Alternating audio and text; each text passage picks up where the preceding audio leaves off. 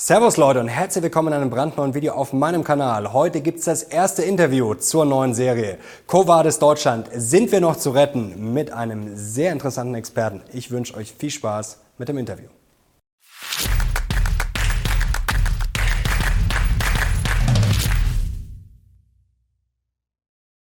Und zur Lage in unserem Land will ich jetzt kurz mit einem der bekanntesten Ökonomen unseres Landes sprechen. Er war als Investmentbanker tätig für Goldman Sachs, war Chef Volkswirt der Deutschen Bank und ist mittlerweile tätig bei Flossbach von Storch. Herzlich willkommen, Thomas Mayer.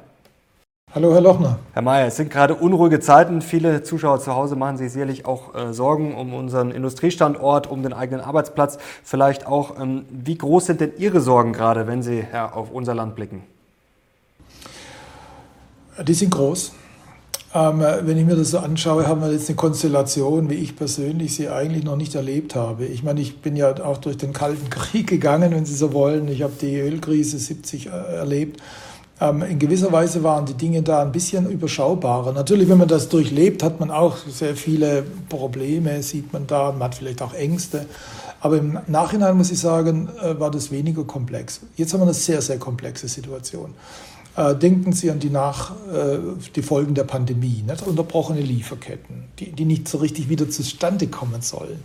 Äh, China hat seine etwas, ja, würde ich sagen, wenig zielführende Zero-Covid-Politik mit der Omikron-Variante, die sie nicht austreten können.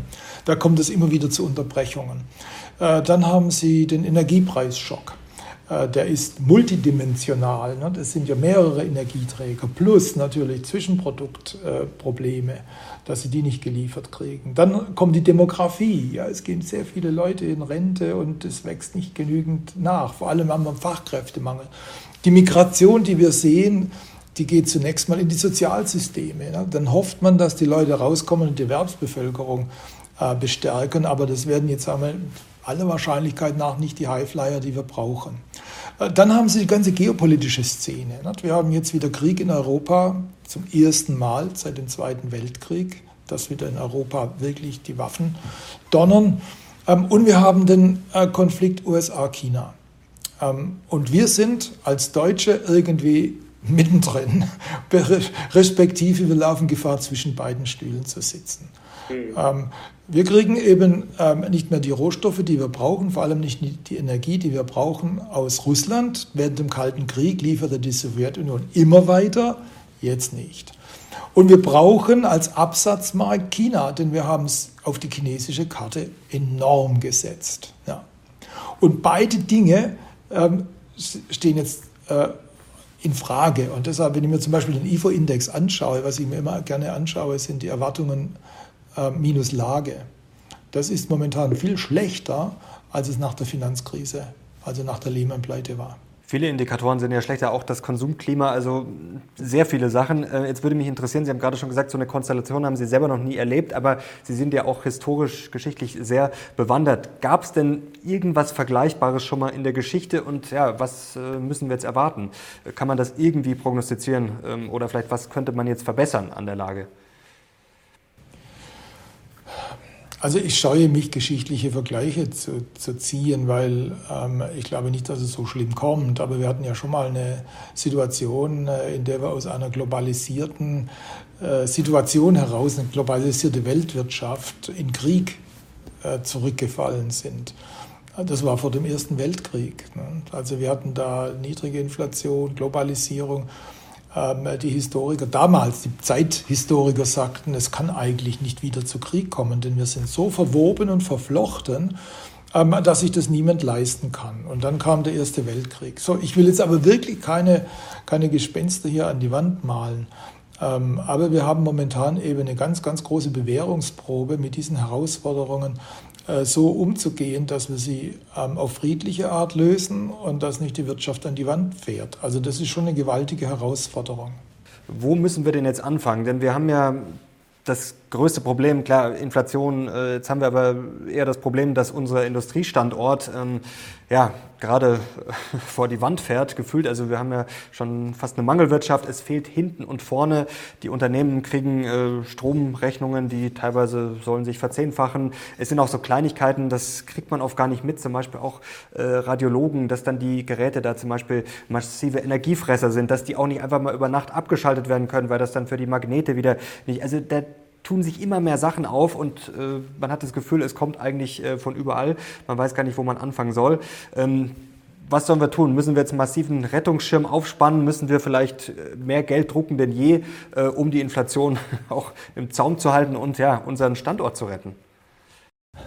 Also wenn Sie ein Alkoholproblem haben, hilft selten, wenn Sie noch eine Flasche Schnaps leeren. Also insofern glaube ich, ist das nicht die richtige äh, Therapie, sondern was wir bald brauchen, ist, wir brauchen eine massive Diversifizierung unserer Energiequellen. Und da darf es keine Tabu geben. Wir brauchen Kernkraft. Also zumindest jetzt bitte diese drei KKWs, die noch laufen, bitte am, am, am Laufen halten und äh, sich überlegen, ob wir nicht neue dazu bauen, wie sehr viele Länder dies, dieser Tage äh, tun.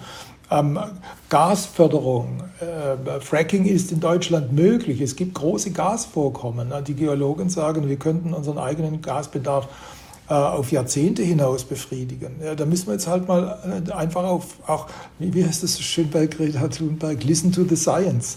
Die, die sagen, das geht. Ja, dann müssen wir unsere innere Ängste überwinden.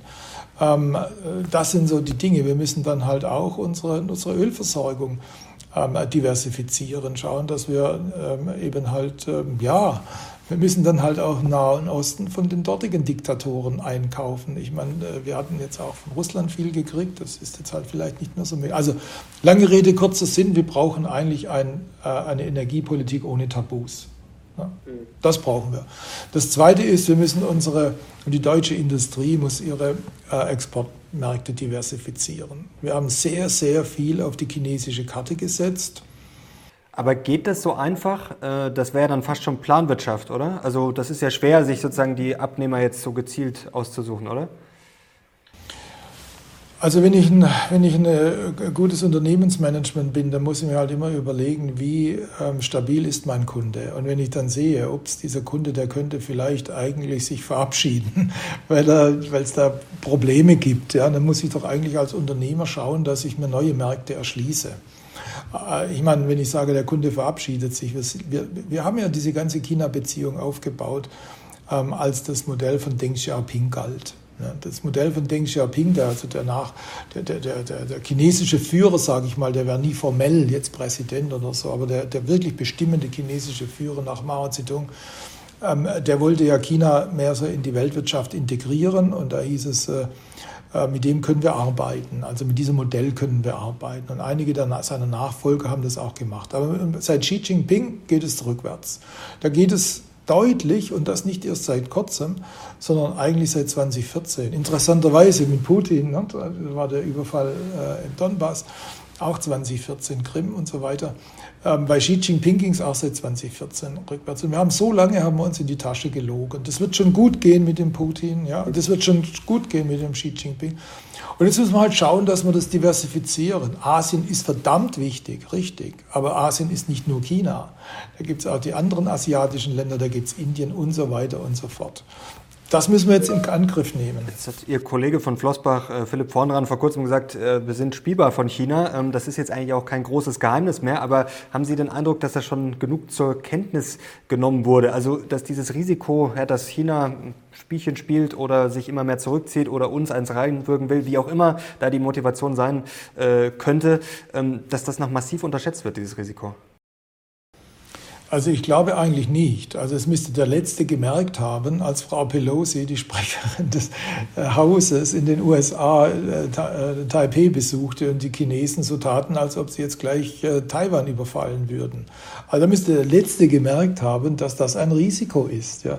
Man kann natürlich nicht prognostizieren, dass es zum Krieg kommt um Taiwan. Und wenn es zum Krieg käme, haben die Amerikaner gesagt, dann sind sie dabei, dann werden sie eingreifen. Nicht nur Waffen liefern wie mit, äh, wie mit äh, Russland, sondern dann werden sie eigene Truppen einsetzen, haben sie Biden jetzt mehrfach wiederholt. Das heißt also, man, man, man, man kann sich prognostizieren und man darf ja und soll hoffen, dass es nicht dazu kommt, aber man muss mit so einem Krieg rechnen.